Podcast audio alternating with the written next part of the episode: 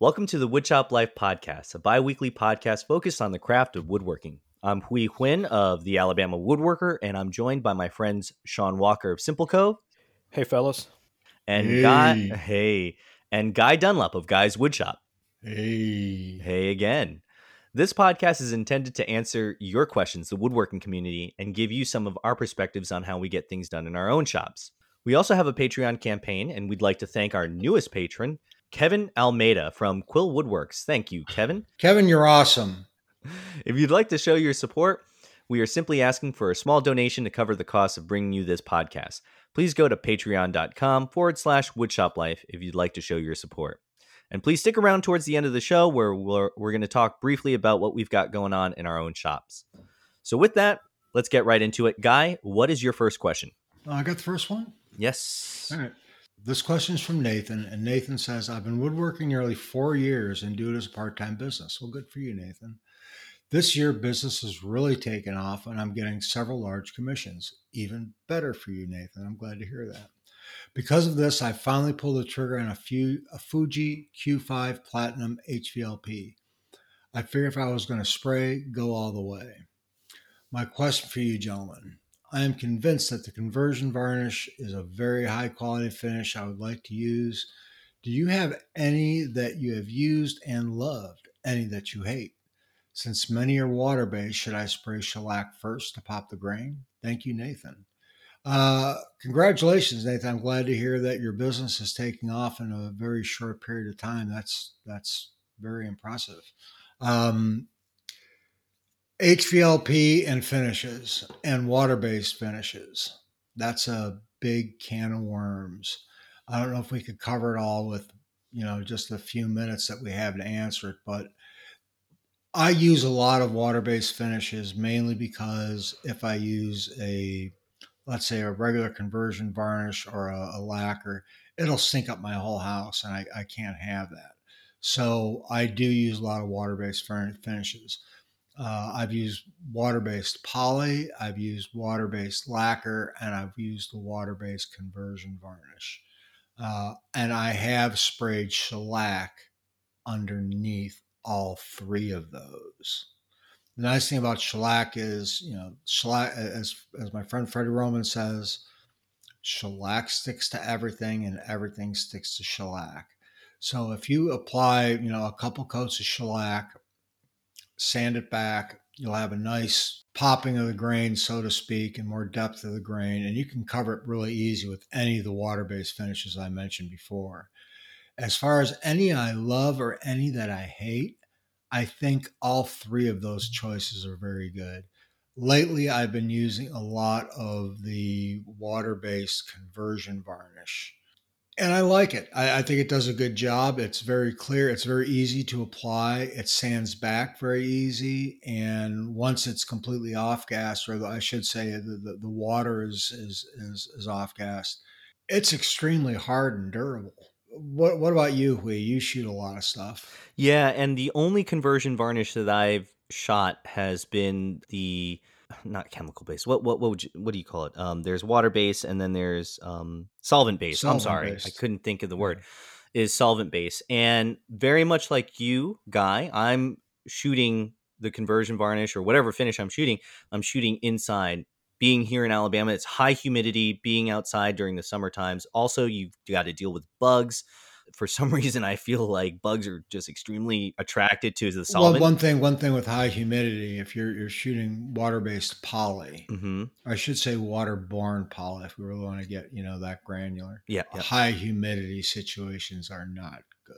Yeah, and they're not good for solvent-based either. So you get a lot, um, like just uh, I guess it's blushing, right? Blushing. Yep. Yeah, yep. but it goes away. It does. It does. But I am very much like you shooting inside my garage, I think I'm going to go to a waterborne conversion varnish next time. It was a, an okay experience. It wasn't a pleasant experience. It was very, very, very stinky. My wife complained about it, and I don't blame her because it was terrible for like two days. Yeah. It was just really bad. If your shop is attached to your house, I would not recommend it. Now, I know guys that do it and they swear by it. I just and again, it wasn't a bad experience. It just wasn't a pleasant one. And so if I can avoid the stinkiness but still have the quick drying, easy sanding back, easy application, then I'm going to go to the waterborne route.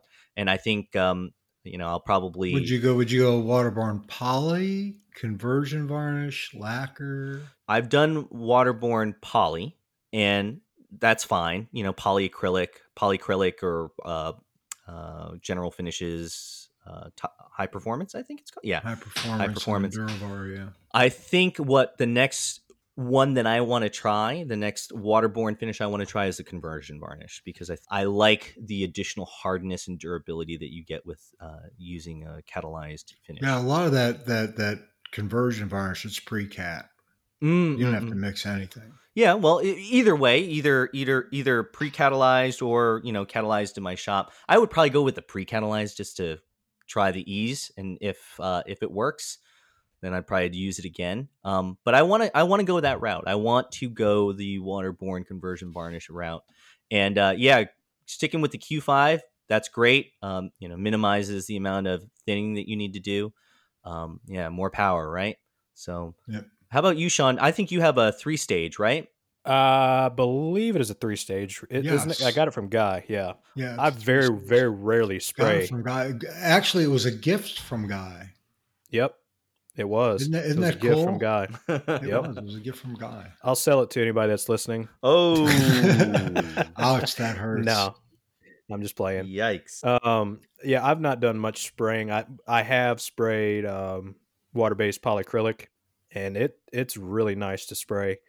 Um, not tried any high performance, but I imagine it's going to be equally as nice, maybe a little bit better. I'm not sure. Mm-hmm. Um, have you sprayed shellac? Actually, yes, I have sprayed. Uh, I have sprayed shellac, yeah. Um, but just talking in, in water based, just the only thing I've done is is polyacrylic. Mm-hmm. And uh, if I had the room, I would love to spray more, but I'm just I just don't have the room and and and breaking that stuff down and cleaning it and putting it back up. Mm-hmm. I'd just rather wipe something on. But you know, I'm not building furniture to sell, so. Mm. Yeah, I, I recently bought one of those. Um, I think it's like HomeRight spray booths. Yeah, yeah. What what do you think of that? Uh, it's it's not tall enough. Yeah, I thought it was a little short too. I'm I'm, I'm well. You're how tall are you? Like five one. I'm I'm like five, six seven. one. I'm just teasing. I'm like six one, and it was hard for me to get in. But for spring, I I, I bought the. It's I think it's like eight by ten. It's their large one. Yeah. Yeah. I should have probably bought the smaller one. I think because for the most part, all that extra width and length is kind of useless. Mm-hmm. We're shooting right in the center of the thing. So for shooting small parts, it was really nice. Yes. Um, mm-hmm. I backed it up to the garage door and put a fan in it, and just it, it just worked really well. And I, I, was shooting. I was shooting a pigmented um, conversion varnish from CIC mm-hmm. or Centurion, and it that stuff is just wonderful. Mm-hmm. Really, really good stuff. Uh, that's the other thing, you know, with, with some of these water-based finishes, you can get them pigmented, and instead of like spraying like latex or something like that, you can shoot this stuff, and it just it goes on real easy. It cleans up real easy, and it's just it's just wonderful. It's a wonderful experience. I can't recommend it enough. Yeah. Um, but like I said, I shot my whole kitchen in the conversion varnish, and I really liked it. It's and it's a tough finish. Yep. We've had it, you know, uh, installed for a year now, and it looks as good as the day I, you know, shot it. I've shot the pigmented water-based pre-cat pre-cat lacquer, and I I really enjoyed it. It's shot very easily. It, it it's a nice consistency and very easily what, goes from brand. It was a Sherwin Williams. It's uh, the Kem Aqua Plus. Yeah, the Kem Aqua. Mm-hmm. But uh, as far as putting shellac underneath at the top of the grain, Nathan, uh, if you're going to be shooting clear water based stuff, that is a good way to go. For sure. There's nothing wrong with that at all. Mm-hmm. So, um, who's got the next one? To get Sean. Sean. Mm-hmm. Yep. All right. This is from Adam. I'm probably going to get one of those Ridgid oscillating belt and spindle sanders that everyone seems to like a lot. But I've also had my eye on a 12 inch disc sander, Mainly now, I'll be using them to sand to lines on curves cut with a bandsaw. I'm wondering what I would be able to do in addition to that if I had the disc sander, or whether it's overkill to have both. Thanks, and don't let Guy answer my question first. Just kidding. You're a great guy, Adam. I didn't. I didn't even notice that last sentence until uh... just now. I don't normally read that far into it. Um, that's interesting. So, Guy, you can't answer. Actually, I'm gonna let you answer first. No, I'm just joking. Um, so, for the folks that aren't familiar with the Ridgid oscillating edge belt and spindle sander tool, uh, it's essentially constructed as two tools in one. Uh, mm-hmm. Uh, you have an oscillating edge belt sander that you can remove part of the mechanism up top to turn into a spindle sander mm-hmm. uh, by using just one of the posts. And all of that is apparently tool free. And the most important thing for me is a space saver because I actually investigated this machine to try and save space by getting rid of my dedicated spindle sander and the disc sander.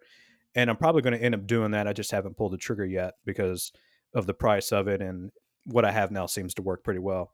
But now to answer Adam's question, he mentions that he wants the disc sander to sand lines on curves cut with the bandsaw. And you're going to be able to do that with the oscillating belt sander. Uh, so you're going to be able to have that same functionality you can sand the outside curves and for the inside curves you can convert the machine over to the spindle sander but his main question is he's wondering if you know what he would be able to do in addition to that if he had the disc sander and to be honest i thought about this for a few minutes only a few minutes and the only thing that comes to my mind is the disc sander may give you a little bit more height potentially than the Ridgid but uh, with the disc being round i'm not sure how much extra real estate that that will give you I have seen some folks use their entire disc sander for sanding segmented rings before gluing it up. Yeah. Which I guess you wouldn't. That's the thing right there. Yep. Yeah. Which I guess you wouldn't be able to do with the Ridgid only. So, other than that, I mean, I can't think of any other advantages that having the disc sander in addition to the Ridgid gives you. And do either of you own this Ridgid? Huy, do yep. you own this Ridgid? I do not. Guy? I do. I do. I do. there you go. Guy gets it second. What are, what are your okay. thoughts on that? And would you add a disc sander? No. I like it. It's a it was very inexpensive when I bought it. I bought it for like $129 when it was on sale once. I was Dang, walking through. I was 269 now. Yeah. Yeah, this was probably 5 years ago. 4 or 5 years ago. I was walking through Home Depot and at that time, they were talking about discontinuing it, so they were closing it out. So it was like 129 bucks. I walked by and I saw, oh, I gotta have me that. So I, I pulled the trigger and bought it, and I, you know, I really like it. Mm-hmm. Um, it's the best of both worlds. It does. It's very easy to change over. It's got good dust collection. Mm-hmm. I get a good 90 degree from the fence to the table or from the, the, the sanding disc or the spindle to the table. The only thing is, it doesn't give you a lot of height mm-hmm. and a lot of length with the belt sander because mm-hmm. it's only like, you know, seven or eight inches long. Yeah, it's yeah. not very big. Like if, you know, a good example is let's say, you know, a lot of people have the, the, the, the big long edge sanders. You just take a drawer and put it up against that and you're done. I've tried to do that on this one. It just doesn't work. yeah. Unless your drawer is like three inches tall, then it works fine. Yeah. The only advantage I see to ha- really to having the disc sander is if you're doing segmented turning. Yeah. Then I think it's a, you know, that's like a, a, a staple thing that you have to almost have mm-hmm. to do segmented turning. Mm-hmm. What about you, Huy? I have a I have a dedicated jet oscillating spindle, and then I have Ooh, a Mr. Fancy Pants. Right. I actually got it used on eBay. Uh, I think for like 100. Yeah, because those those jet ones are expensive, but they're really yeah, nice. They are really nice, but I, I don't have the big floor standing one. I have like a sort of a bench top one, but still, it, mm-hmm. it's still very nice. It has a good throw on it. Um, I think it's like a three inch travel with the spindle. It's not bad. It's pretty good. It was well worth a, uh, I think 125, 150 that I spent. It wasn't it wasn't that much comparatively to what yeah. the what it is new. I do have a dedicated a Grizzly disc and uh, belt sander. I would love to try. Uh, is it a 12 inch disc? I think it's a 10 inch or eight. I can't remember. I honestly can't remember. The point is, is that I honestly don't think that I need that big of a disc sander. How often? How often do you use a disc sander? Not that often. Not that often. I use a spindle sander a lot more, but I use it. And, and so here's the thing: is that if you had that edge sander attachment on the Ridgid, it probably for most of what, at least for most of what I do, it's probably going to be fine. You know? Yeah. Again, I I have two machines. Uh, man, it, I think about it, man, that would be nice to have one. You know, just have it all in one. But having the height is a little bit of a limiting factor, and I think that was one of the considerations because I was on the fence of actually getting that Ridgid multi sander. I'm just going to call it that because it does a bunch of different things but I ultimately went with two dedicated machines. Uh, doesn't take that yeah. much space because it's kind of on one sort of portable table. Yeah, I I I, I have mine. Um, I redid the where I had it before. I used to have it, and I hid it under my thickness planer mm-hmm. when I mm-hmm. had the Dewalt four post. Mm-hmm. And when I got rid of that, I put the the the sander on top of that cart.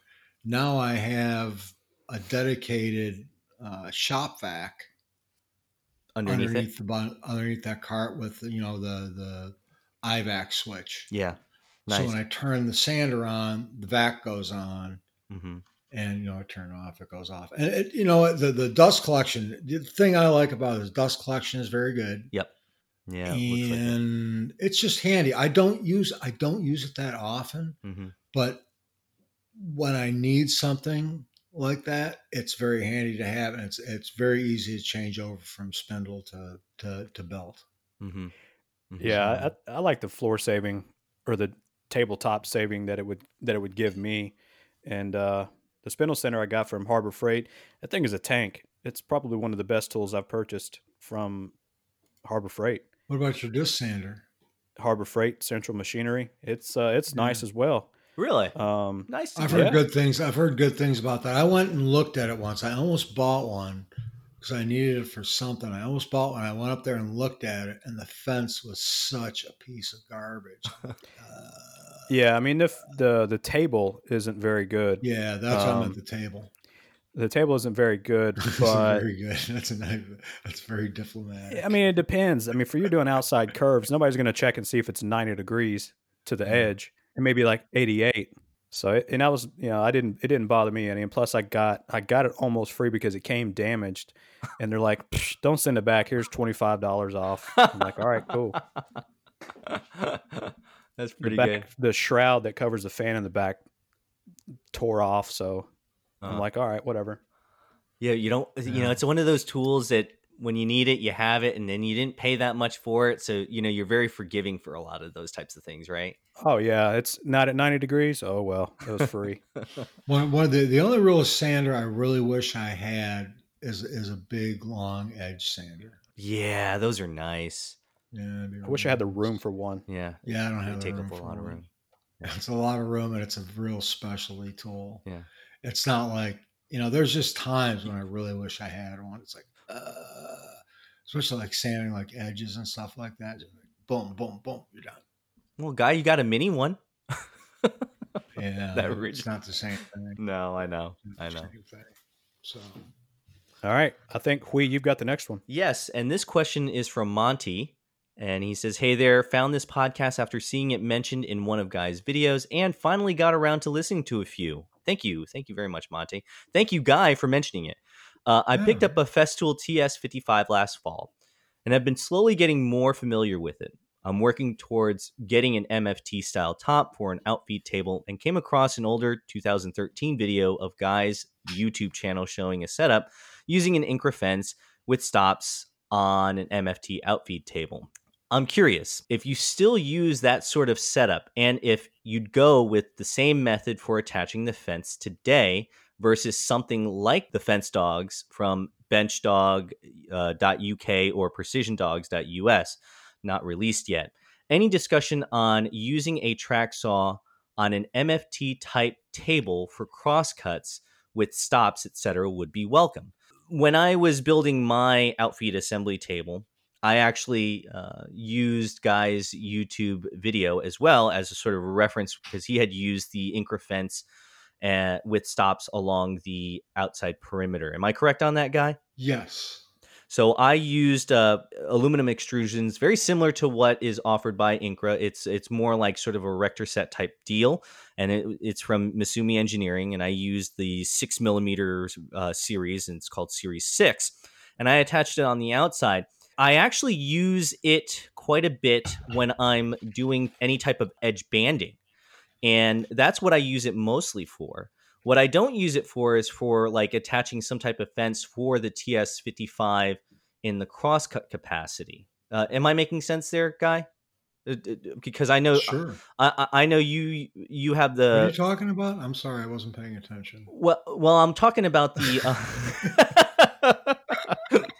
the perimeter.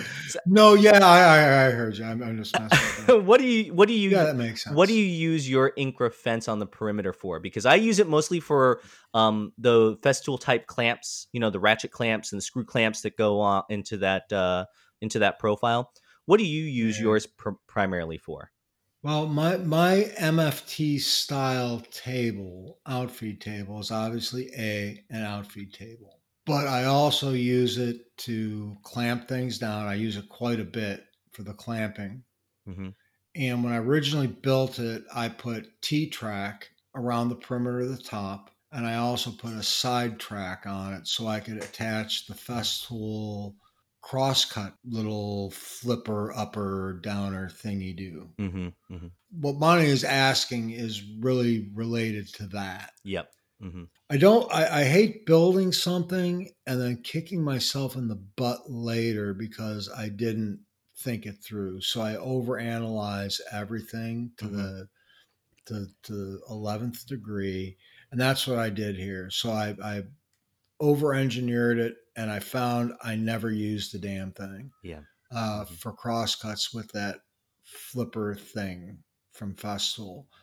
Monty, I use bench dogs or fence dogs or precision dogs, whatever you want to call them. The ones I use are QWAS dogs, and they're basically the same thing. I have some of the the the Parf dogs uh, that Peter Parfitt designed, and I much prefer those to the flip down fence thing.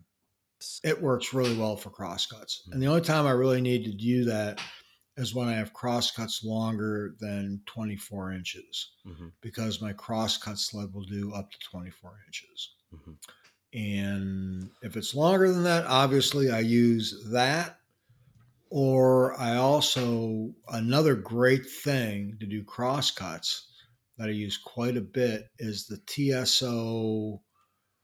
Uh, I think it's like a GR, GRS 16 for guide rail square mm-hmm. and it fits. It just clips onto the track. You butt it up against your edge, and you're off to the races. It works really well. I really like that for cross cutting. So much like so. you, Guy, I had when I was building out building my outfeed assembly table, I had over engineered it. So I had these sort of attachments that went into you over engineered something. yeah. So I so I had an attachment. I built an attachment for the perimeter fence, you know, the Misumi aluminum extrusions that I have. And it gives me the ability to actually attach the um, the TS55 fence to this attachment that I have to give me perfect 90 cuts perpendicular to the dog holes that I have inside of the MFT top. The problem is, is that I have to set it up. I have to put all that stuff, right? Like it's just, uh-huh. it's too much to set up. So just that's why the that's why the dogs are the, the best. And I got rail dogs that, yep. that clip into the rails. They're just it's just so damn easy. It's much easier now. If you want to use that those extrusions because you want to use them as a clamping mechanism, absolutely, that's great. That's cool. But in terms of using it in conjunction with the TS55, I, I'm I'm right there with you. The precision dogs, bench dogs, fence, whatever you want to call them, a bunch of companies make them. I would go with that. Same thing with as you that that um, uh, TSO uh, square that clips onto the track. That thing is priceless when it comes to making yeah. uh, cross. I've got one of those. I've got one of those, and I've got the the woodpecker one too. Yeah, yeah. Woodpecker's one is really nice. Mm-hmm. It's really nice. However, it's it's it's a little pricey. Yep. But it has a lot more features because you can do angles on Right. it, Right. Yep. um, which is which is nice. What about you, Sean?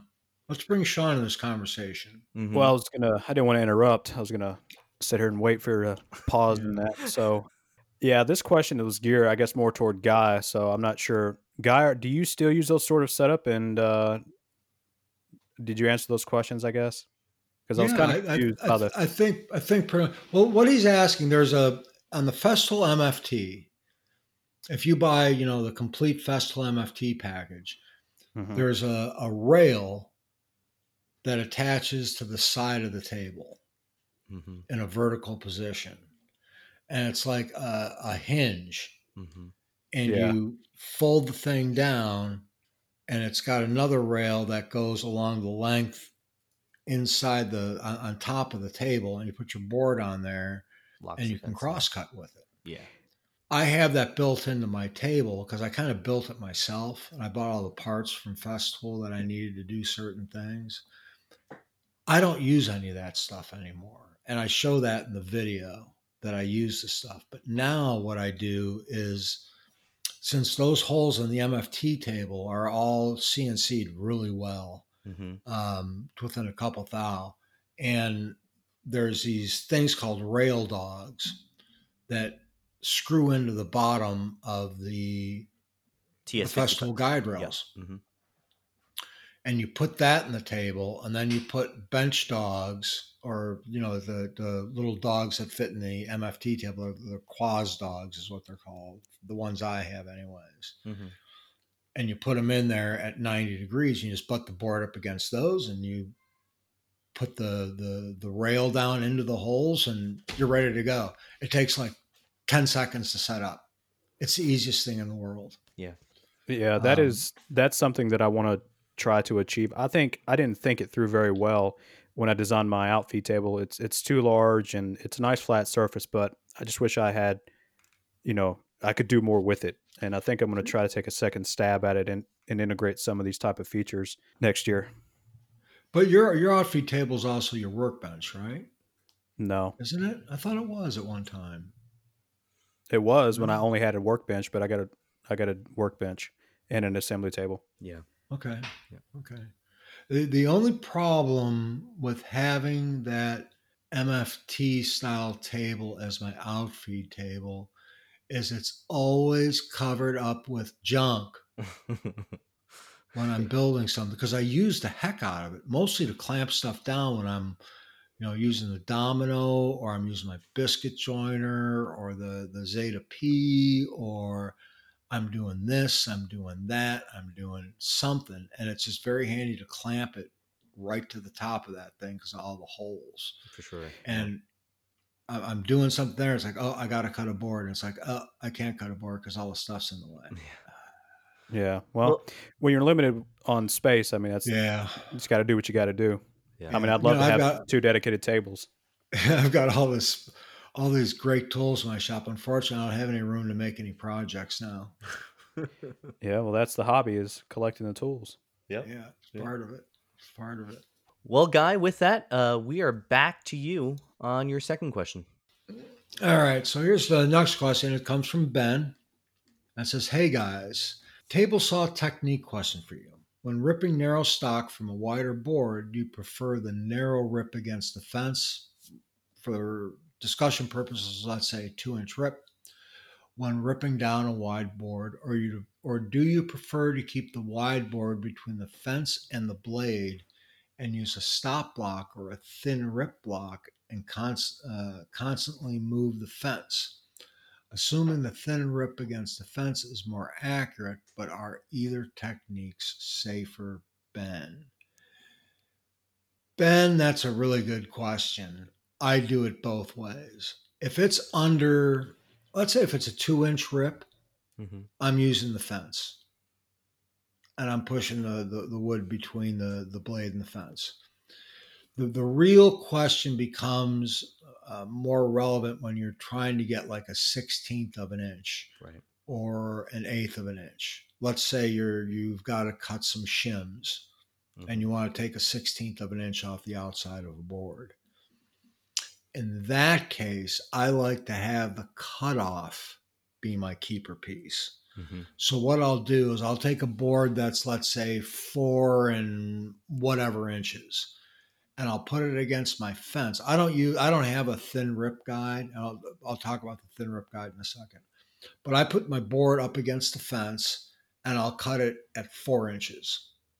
Then I'll move my fence over. Let's say I want a 16th of an inch shim. Mm-hmm. I'll move my fence, you know, towards the blade an eighth of an inch plus a 16th of an inch. So yep. I'm at three sixteenths of an inch. And whatever the cutoff is going to be, it's going to be a 16th of an inch. Mm-hmm. Does that make sense? Yep.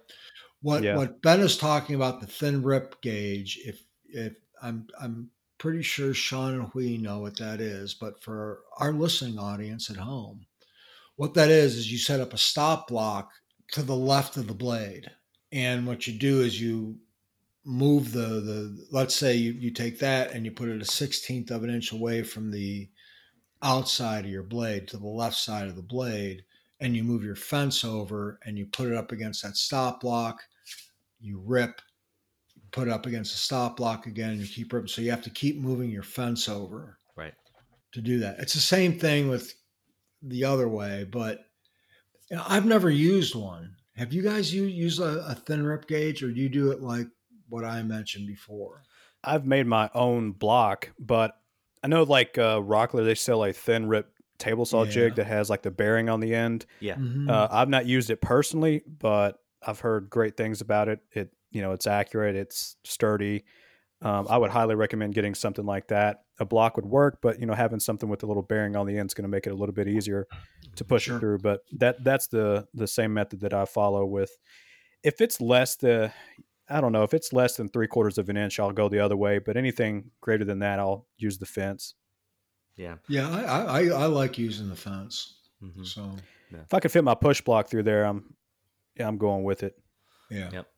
I have the thin rip roller bearing thing that Rockler makes, and it works well. Uh, but how often do you use it? I have when not. You need to make that that kind of when you need to make that kind of rip. How often do you use it? When I need to make that kind of rip, that really thin, like sixteenth of an inch, you know, type rip, I use it. I use it for that. Yep. Yep. Uh, well, let me ask you a question. Now, if I'm just making one piece, if I'm, I don't need to repeat that over and over and over. No, I wouldn't use that. Right on a block like that. Right yeah. on. Right on. I, am right there with you. Right there with you. Mm-hmm. Mm-hmm. At, at, in the case where I have used it, uh, I had to make a whole bunch of thin strips for edge banding. That's what I used it for. Yeah. Yeah. And I think, well, I, and I think it's an appropriate time to use that type of jig for that with the the fence system I have, which which is the Incra. Mm-hmm. By the way, I do have a YouTube video on my Incra fence. it, it just makes that so easy not to have a thin rip gauge because it you know automatically locks in at, at 30 seconds of an inch. So I can there there's no if I want to cut off four pieces at, at exactly a sixteenth of an inch, it's really easy to do. Um, without the thin rip guide. Now, if I had a regular T style fence like you guys do, I would probably have a thin rip. Sure. Yeah, makes sense. Jig, but I, I myself, I don't need one. Yeah, but it's I'm special. Yeah, I get it. So on your, if you move yours over, are you what? How are you moving it over? Are you looking? Okay, it's three and seven sixteenths, and now you're moving it to three and whatever. How are you moving it over with without I guess, is as easy as it would be to use a, a, thin rip jig where you just loosen your fence, push the board up against it, lock the fence, and push it. Are you having to do math, or how are you well, moving it? I mean, I don't, I don't really have to do math. So, you know, the the it's it's got a graduated scale on it. So, I mean, I know if I'm cutting sixteenths of an inch off, I just move it over one, two, three ticks. Mm-hmm. Yep. Right. Yep. Okay. Yeah. You know, I don't. I I, I use the. It's the same way I. You know, I do it quite a bit with shop math. Period. I'll look at a ruler, and I'll take a pencil and I go, okay, so I've got you know three and seven sixteenths, and I need to subtract two and five eighths from that. What is it? I just look at it. I just and I use the ruler to do the math for me. Mm. You guys ever do that? No, I use a calculator. Yeah. I'd, yeah, there, there, there, are some good apps out there, but that's that's how I do a lot of it because it's just easier that way. And when I look at the Incra fence, you know, it's got the it's got grad just like any any table saw fence has graduated marks on it, but it's not as accurate as the way that that Incra locks into that 32nd of an inch. So I just move it over 3 sixteenths of an inch. I just look at the graduated scale and go boom, boom, boom, and I'm done. It's just as easy as moving the, the fence over to a stop block. Okay.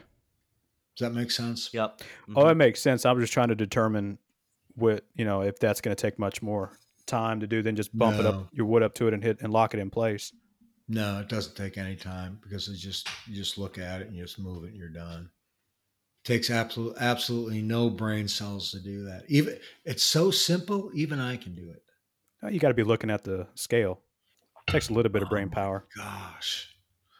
Oh, you're so you're so argumentative tonight, no, just telling the truth.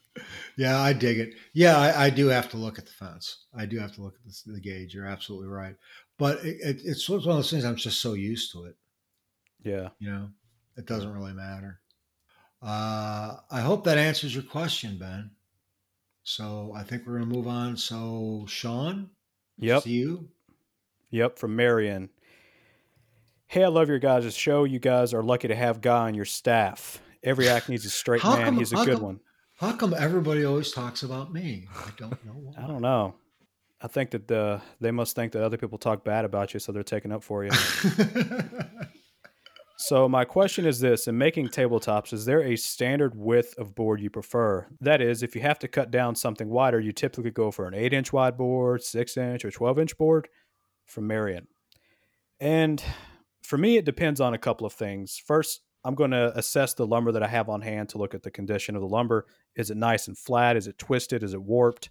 If so, obviously, I'm going to have to rip that down to narrower pieces. And uh, that's most likely, I'm going to try to get no no uh, narrower than six inches wide if I can help it. And this all depends on the size of the top that I'm making. Uh, and even at that width, I'm hoping that I'm going to remove most of the twist and movement from that board if not, I'm going to have problems. I try not to go much narrower than that unless it's the only stock that I have. But I, I try to start out with the flattest lumber that I have possible on hand for tabletops mm-hmm. since you're using more of the lumber. Uh, if I have nice straight lumber like the quarter sawn Bubinga that I had, you know, I'm going to go as wide as my lumber allows that will fit on my joiner. The desk that I'm sitting at right now actually is uh, is a cherry desk that I have a video on my YouTube channel. Uh, it, it's it has a top that's 24 inches wide, and it, I made the entire top out of two pieces of cherry.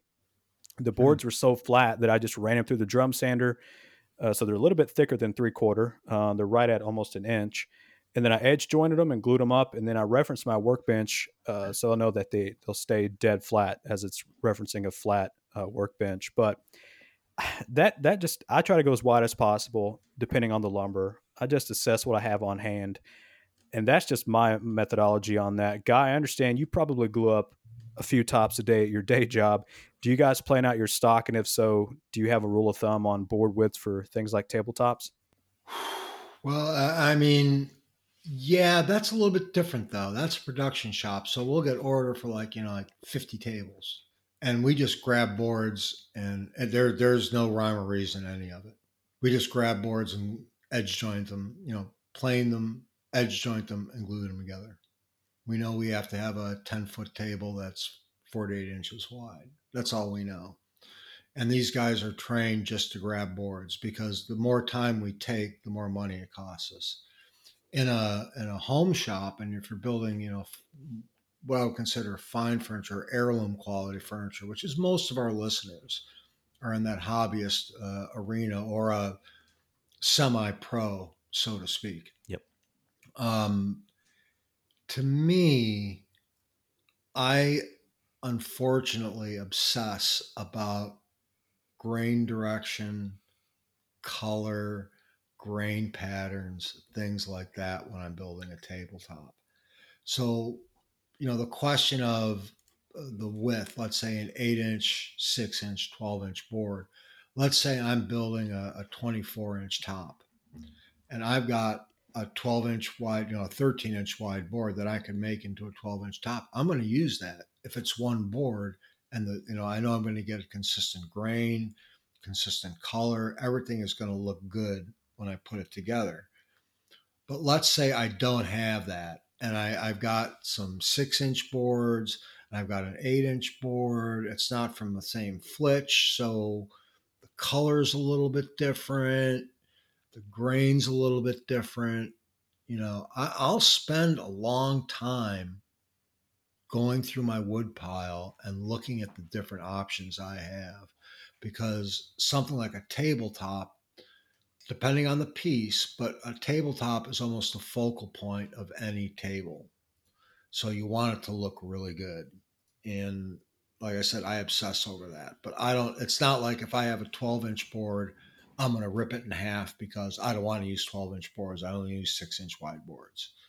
You also have to consider, you know, how wide is your joiner to flatten it.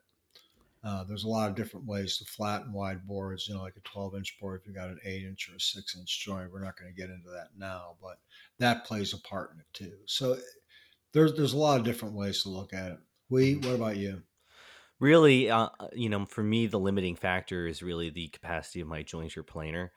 Uh, I try to get you know, pretty decently. I, I care more about how the wood looks, making sure that I get a good color match and that the grain mm. direction is looks good, more so than actually the width of the board. You know, I mean, you yeah. can you, if you can get six quarter sawn six inch boards with nice, beautiful straight grain, it's going to be hard to tell that it's like multiple boards. But if you've got you know twelve inch wide boards and it's got you know funky and punky looking cathedrals going every which direction and it just really doesn't have a flow to it, well, then you've just sacrificed width for uh, what could be a better match of color, grain direction. Well, so well, well another thing too to consider, and I'm sorry to interrupt, but let's say you know, let's say a six inch and twelve inch. Let's say you're trying making an 18 inch wide top mm-hmm. for a coffee table that's four feet long. Sure. And you've got a four foot or a four and a half foot long 12 inch board mm-hmm. and a four and a half inch long six inch board. Mm-hmm. Do you just glue them up together or do you rip the 12 inch board in half? Yeah. three even sized boards. I think that is part of the question that that that he's asking. I think in that situation, again, I've got to look. Let, let's say I've got a nice, uh, a, a, big cathedral right in the center of that 12 inch board and then I have you know grain direction flowing uh, really nicely in the six inch board. I might rip that twelve inch board in half and sandwich that six inch board to make it flow a little bit better. Am I making sense there? So you would rip the cathedral in half and put something in between it? Yeah, that's goofy. You know, yeah. you're really insane to me. Yeah, What's you're that? insane. I am committed. Get me committed. Um, yeah. again, I don't particularly care uh, for cathedrals all the time, and it, it, it really is sort of dependent on on how the boards look together. Uh, in that situation, I might, but I don't know. I'd I'd have to look at the board and, and, and really see the 12 inch wide board, and then take. Okay, so say you needed an 18 inch wide top, you have a 12 inch wide board, a six inch wide board. I'd probably take the six inch wide board, rip it down the middle, and put three inches on the left, three inches on the right, if the mm-hmm. grain matched well enough, and then make that yeah. my top. Yeah, that too. And, and that's sure. and that's that's and you're exactly right, Sean. It's how the grain matches up. One of the and I, I mentioned before at work, you know, our production shop, and we're making all these tabletops. I actually did a training session with these guys because they, I mean, they don't know what they don't know. Sure. They've just been told that this is what you grab the boards, get them flat, and glue them together. And it's got to be 36 inches. So make it at least 39 inches minimum. That's all they know. Mm-hmm. And it's going to be ash. So nobody's told them that, you know, hey, don't put this board with this board, pay attention to the grain, this kind of thing. So we actually had a training session about a week ago, maybe 2 mm-hmm. weeks ago, two weeks ago, where I went over all that stuff with the guys. Is, you know, it's like, hey, you're doing, you got 10 tops that you have to mill lumber for when you're and we have a process that, that we go through, and I'm not going to get you know into the weeds that much on that, but one of the things they do is they're picking out the boards and what order they go in before they go to be final jointed and edge glued. So I'm saying, you know, hey, take five minutes. Don't take a half hour or an hour, mm-hmm. but just take five minutes and move the boards around. And I grabbed some random boards out of our cutoff bin. And I said, so if you just put them together, this is what it would look like. But let's look at this and let's look at the grain pattern on the edges. Let's look at the color differences and let's just spend a few minutes and put them in a little bit different order. We made a really beautiful top in a couple minutes just by flipping some boards this way and flipping a board over and mm-hmm. moving a board here and moving a board there. So it's just something to pay attention to. Yeah, and just to be clear, I mean, I'm talking about a situation that's very similar to what Sean was saying. It really is dependent on what the board, how the boards look. I mean, I wouldn't just yeah. willy nilly just split the 12 inch board in half just to get a three evenly spaced six inch boards. It doesn't make sense. It doesn't make sense. I mean, and it's very possible that the 12 inch board is just going to look perfectly fine next to the six inch board. Uh, in which case I wouldn't rip it down at all. And and I've had situations where I've had you know different width boards that have been joined together simply just because they look better that way. Um, yeah. So anyway, it's it's a real it's a real um, subjective thing. Mm-hmm. You have to you have to channel your your inner artist when you're looking at stuff like that. It, you're right. It's a thing where you can rotate a board, flip a board. If you have three different boards, you can get a million different scenarios on how that tabletop's mm-hmm. going to look. Yeah, for sure. Yep. All right. So that is the answer to my question. Who's got the next one? Is it you, Huy? Yep. i Who's got, got the last question? All right. So this is uh, from Tamazaki or Tamakazi. Tamakazi. Can you share any info or help for vacuum hoses. How many sizes are there? I have seven different types of shop vacs, some for the shop, some for the job sites, and one for water. And it seems like every one has a different size hose. I have reducers and tons of other fittings, but it seems like half the time I am taping them to the tool uh, I am using. Is this a common problem? I also have two portable dust collectors. I thought about painting each size a different color and then just match them up.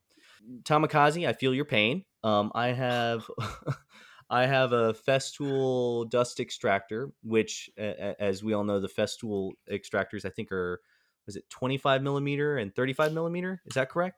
I can't remember. Anyway, it, 27 and 35. 27 and 35. There we go. And then I've got I think a, it's something like that. Uh, and then I have a Ridgid uh, shop vac, which I use, uh, you know, with my CNC and some of the other uh, powered hand tools that don't match up or marry up well with the Festool dust extractor. And it just doesn't matter. I mean, they're just a million and one different fittings, and they've always been a problem with me getting proper fitting things. So I have two tips for you one thing that's worked for me is Rockler makes this. I can't remember what it's called, but it's a rubberized fitting, it's a universal tool adapter. Yeah, yeah, yeah, and and they make they're they're basically three different size: small, medium, and large. Because it's flexible, it can stretch and it actually grabs pretty well onto any uh, many different size tool, I guess, uh, inlets, right? Ports, ports, tool ports, exactly, extraction ports and it works really well. I've had it for about six months now, and I've used it on several occasions. Now, I still do have. There are two sizes that the Ridgid vacuum uses. I think it's like one and a half and two and a half inch. But it's a lot of these fittings either will fit uh, in the inside diameter or the outside diameter, and for that reason, nothing fits properly. But mm-hmm. having that adapter uh, from Rockler really helps a lot. So maybe consider using that, and that will give you maybe just three fittings to have to have to switch uh, between. The second thing is find somebody or a friend who has a 3D printer. I've got mm-hmm. you know the Craig Foreman, and uh, I like using the Craig Foreman with the Festool dust extractor. And the reason is because when I turn on that switch, the vacuum turns on, so it's not constantly running. The problem is is that the fitting on the Festool hose does not fit onto the Craig Foreman. So I had my friend, one of my friends who has a 3D printer, make me a fitting. So find a friend who has a 3D Is it printer. made out of anti-static material? It isn't. No. Um, Well, then you're you're kind of defeating the purpose of the anti-static hose. Well, maybe so, but it but, but it still works. for that little bit of fit, for that little, uh, I mean, it's literally like three inches long. For that little bit of uh, three inches long of PETG, I think is the material that that she made it for me out of. Uh, it's not a problem. so We you- or, or Sean, what what do you do? You got a bunch of different hose sizes. I fought with that for a long time, and then I just eventually bought a Festool uh, dust extractor, and now I'm slowly converting all my hand power tools over to Festool. I saw your Expensive way last to go about You buying had a, adapters. a Festool router, very fancy. fancy, Yeah. fancy. Isn't that Yep. thing awesome? Uh, yeah, and the dust collection is really good, and Yeah. The the router is really really well made and designed. Installing the bits, removing the bits, uh, that was the probably the best part about upgrading from my old Bosch. That and the dust collection. hmm I didn't understand though, and this could be because I don't know much about Festool. Why is the power cable different on that versus like their random orbit sander and their uh, Domino? It's a completely the different, cable. The different machines draw different amperages. Yep. And the machines that draw a higher amperage, they use a thicker cord, Right. a thicker wire on the inside. hmm So if you use the one that doesn't have the little nubbin that sticks out, hmm I just use that on everything. Right. The thicker the thicker gauge wire will work with all the tools. Yeah. Uh, it wouldn't fit in the adapter though, on the router. Hmm? It wouldn't fit in the router unless I wasn't able to, to plug it up right. No, the the wa- the cord for the router will fit on the sander, but the but the cord for the sander will not fit on the Oh. router. on the router. Yeah. Exactly. Yeah. Yeah. It's got it's got a little extra nubbin. Yeah. That sticks out. It's got an indentation and a protrusion Mhm. on the sander. The one for the router just has the indentation and no protrusion. So What was just that? I couldn't that hear you. One. Just use just use the one for the router Yeah, for all of them. Okay. on fine. everything. Yeah. On everything, and you'll be fine. Mhm. Yep. Anyways, we were talking about hoses. I, I think that that that the, the the the question is pretty relevant because every every single person listening to this podcast Has struggled. has it. been there Yeah. with all these different damn hoses. I mean, the connectors and and Huy brought up a really good point. It's like some of the stuff hooks up on the outside of the connector, some of it hooks up on the inside. So Yep. there's ID, there's OD, Mhm. there's two and a half inch, there's two and a quarter, there's inch and a half, there's inch and a quarter. And I, I'm in the same camp as we and Sean, where I just said, screw this. And I'm just sticking with one thing, Mhm. which is, you know, the Festool, which we were talking about. Yeah. The only problem is, is that most of the tools out there that have dust collection, if they are not European made, in other words, they're not like a Bosch or a Festool or uh, whoever. Those Festool connectors are not going to fit them. So if it's a Milwaukee, a DeWalt, Yeah. any of the stuff that's you know made in China or Taiwan, it's not American made. But American companies, you can be assured that the Festool stuff won't fit it. Yep. Yep. And you're going to have to do some kind of crazy adapter because everybody uses some. uh, You know, and the thing is, it's like they have these tools like a like we got, we bought this DeWalt plunge router at work, and you know it's like a two and a half horsepower, two and a quarter, whatever the heck it is, and nothing fits it.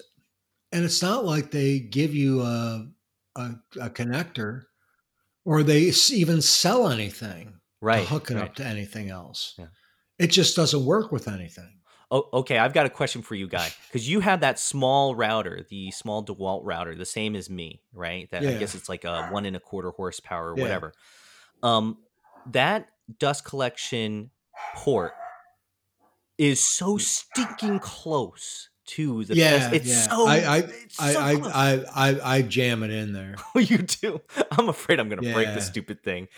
Um, yeah, I jam I jam it in there. It will fit if you just jam it in there. But I mean, it's like really super low. It's like why don't why don't they just make it a standard size? I don't know, man. It drives me nuts. And all the DeWalt stuff, it's all different sizes. I know. Nothing's the same. Right, right. Nothing's the same. Even from router to router. Yes, yes, yes. yeah. Even if even the same brand, they're uh, that's crazy. Yeah, The port is different. Yes, it is. Yep. So, like I said, I, I went to the Festool um, back system, and almost almost all my equipment is Festool now. I've got a few other machines. I've got a Lamello uh, biscuit joiner, hmm and that the the the Festool fits in fine. Nice. The DeWalt, little DeWalt router, I just jam it in there really hard, and it it does fit. But that's about it. it, it's one of those things when you make the switch. Yeah, it, it it's expensive. We're not saying you need to go everything Festool, but when you have it, a system that works and you and you can just plug it up and it connects. You go from the router, you go then you go to the sander, then you go to the domino, back to the sander, and it just fits. It's it's nice, and it's one Yeah. of those things that I fought with for Mhm. seven eight years, and now that I have a I don't have a complete tool set of Festool stuff, but I got the important stuff for me right now. It just fits, and then I don't have to get like, oh, okay, where's the adapter? Where's the tape? I understand the struggles. Where's the tape? Where's the tape? Oh, I- My miter saw it. I got that thing taped up. you know, uh, you know, Huy was mentioning, you know, um, uh, 3D printed stuff. My friend Mike Fulton, who lives here in town, he's got a 3D printer, and he does all kinds of stuff with that thing. yeah. Makes little fittings and Mhm. stuff to to make his make Yeah. his stuff work. Hey, Yeah. so what about that Ridgid va- uh, the Ridgid oscillating sander? Is that connected directly to a, a shop yeah, it's a Ridgid. It's it's it's a Ridgid shop vac, Mhm. Oh, okay. and it's a Ridgid sander, and the hoses didn't fit. Sheesh. Why? Why would they fit? yeah. Uh, What, I don't what know. makes you think they would fit? It's the same brand. Who would have thought? Same. Yeah, who would have thought? No, it doesn't fit. Yeah. it doesn't fit. So I had a. Uh, I think I had I, I used some gorilla tape Oh, okay. Gotcha. to put it in there. It was close, but not quite. And the gorilla tape, if you ever used that stuff, Whew. it's it's awesome. Yeah. It's Yeah. So, so, anyways, Well, I I, think that is it for that question. yeah, I think that was our last question. So let's uh let's talk about uh, what we've got going on this week. Um, let's go with Guy. What do you got going on this week? Uh, well, it's been a couple weeks. Um, last week, I got an opportunity to. We have we have uh, uh, a grant to do training, Mm-hmm. And they asked me to take a couple of the guys and teach them some stuff. So I spent about a week with these two guys, and we built a small shaker style table with a dovetail drawer. Yeah, well, I saw that. It looks nice. Yeah, it came out really nice. And um, you know, these guys don't even know what a domino is. Mm-hmm. And we start talking mortise and tenon. They're like, "Huh? What? Huh?" Mm. They don't know. They didn't. They knew. I mean, absolutely nothing. It was a lot of fun. We spent probably, you know, I worked ten hour shifts, and doing some other stuff here and there. But uh, I'd say for we just finished up yesterday, so we had five days of maybe five to six hours a day. Mm-hmm. So twenty five, you know, hours Wow. and nice. um, that was nice. And then so far this week, it's Wednesday. We have an order for 34 of these pine tables that have aluminum edging on them. And uh, each one of them has to have a, a groove routed underneath for an embedded piece of angle iron. I got a radius all the corners. And I said, the guys over there on the other side the shop, all they do is make tabletops. Right. They don't. uh, There's a couple guys. They don't, they've never even used a router before. So this all falls on me. Mhm. So I'm I'm sitting there like an assembly line, just doing this stuff all day long. Hmm. so the last couple of days I've been doing that. But I did get an order today for uh, was it eight foot long credenza that I'll build. It's not very pretty, but I'll build it. And it's made it's made out of my favorite wood, hickory. Ooh. So, yeah, I hate that stuff. Uh, so, what about you, Sean? What do you got going on? I saw you put a new video out. That was pretty cool. Yeah, I had to blow the dust off the YouTube channel and reset my password because I forgot it. No, I'm just playing. um, yeah, I finished up a little side table made out of cherry, and it was mainly to uh, limited tool build. Pretty much, I didn't use half of the tools that I have, so I use only use three instead of six. Uh, mainly, was using the bandsaw to get familiar with it, and um, the router, and a few hand tools and a miter saw. It was a nice little table. Um, it was a quick build, and um, edited the video, posted it, and now I'm trying to uh, determine what I want to work on next. I'm still back and forth on the design for my credenza because it's it's one of those things. It's such a large project. You only get one shot at it unless you, for some reason, yeah.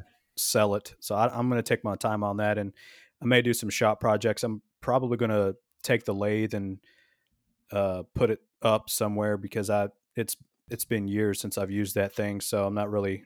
It's just taking up floor space, and then um, so I may do something with that space. And uh, another thing I'm considering is making a cabinet to set my drum sander on because it's got that A-frame metal base that's just a waste of space, mm-hmm. and that mm-hmm. kind of rhymed, but I didn't mean it to. Um, and then um, it's a it's a wood shop wrap.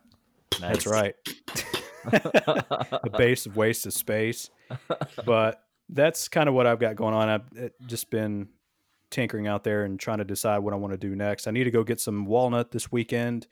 Got uh, sawmill. It's, it's coming fresh out of the kiln, so I may pick up 100 board feet of that, give or take. And uh, yeah, and hopefully that gets me through for a few months. Nice. Cool. That's all I've got. What about you, Huy? Uh, this week, well, first off, I've been spending a lot of time at our new house uh, that's being under con- that's under construction and just doing some things inside the garage um, that uh, would have cost me a lot more to have the contractor and builder do. So I've been doing some stuff over there. So visiting that site a lot, but um, at the shop, uh, I finished dovetailing the drawers for uh, for my little storage bench. Finally got that done. Um, now I got to put on the drawer backs and drawer bottoms. Put on the uh, the the cabinet back is done um, is is veneered, so I've got to make the groove in the back of the cabinet to accept that. But um, that's about it. I haven't been too much, but you know, some fun, some fun things being done at the bench, and then some fun things that obviously I'm not putting on social media or anything like that that's being done at the at the house. Well, maybe I should do that. I don't know. It's we'll see. Nobody cares. Nobody so cares. Don't bother. Don't bother. Well, I think that wraps up this, this show. So uh, please remember, this podcast is here to answer questions from the woodworking community. So if you have woodworking questions, please send them through the podcast contact page at woodshoplifepodcast.com, or you can DM us through Instagram at woodshoplife. Please make sure also to include your name so we know who it is.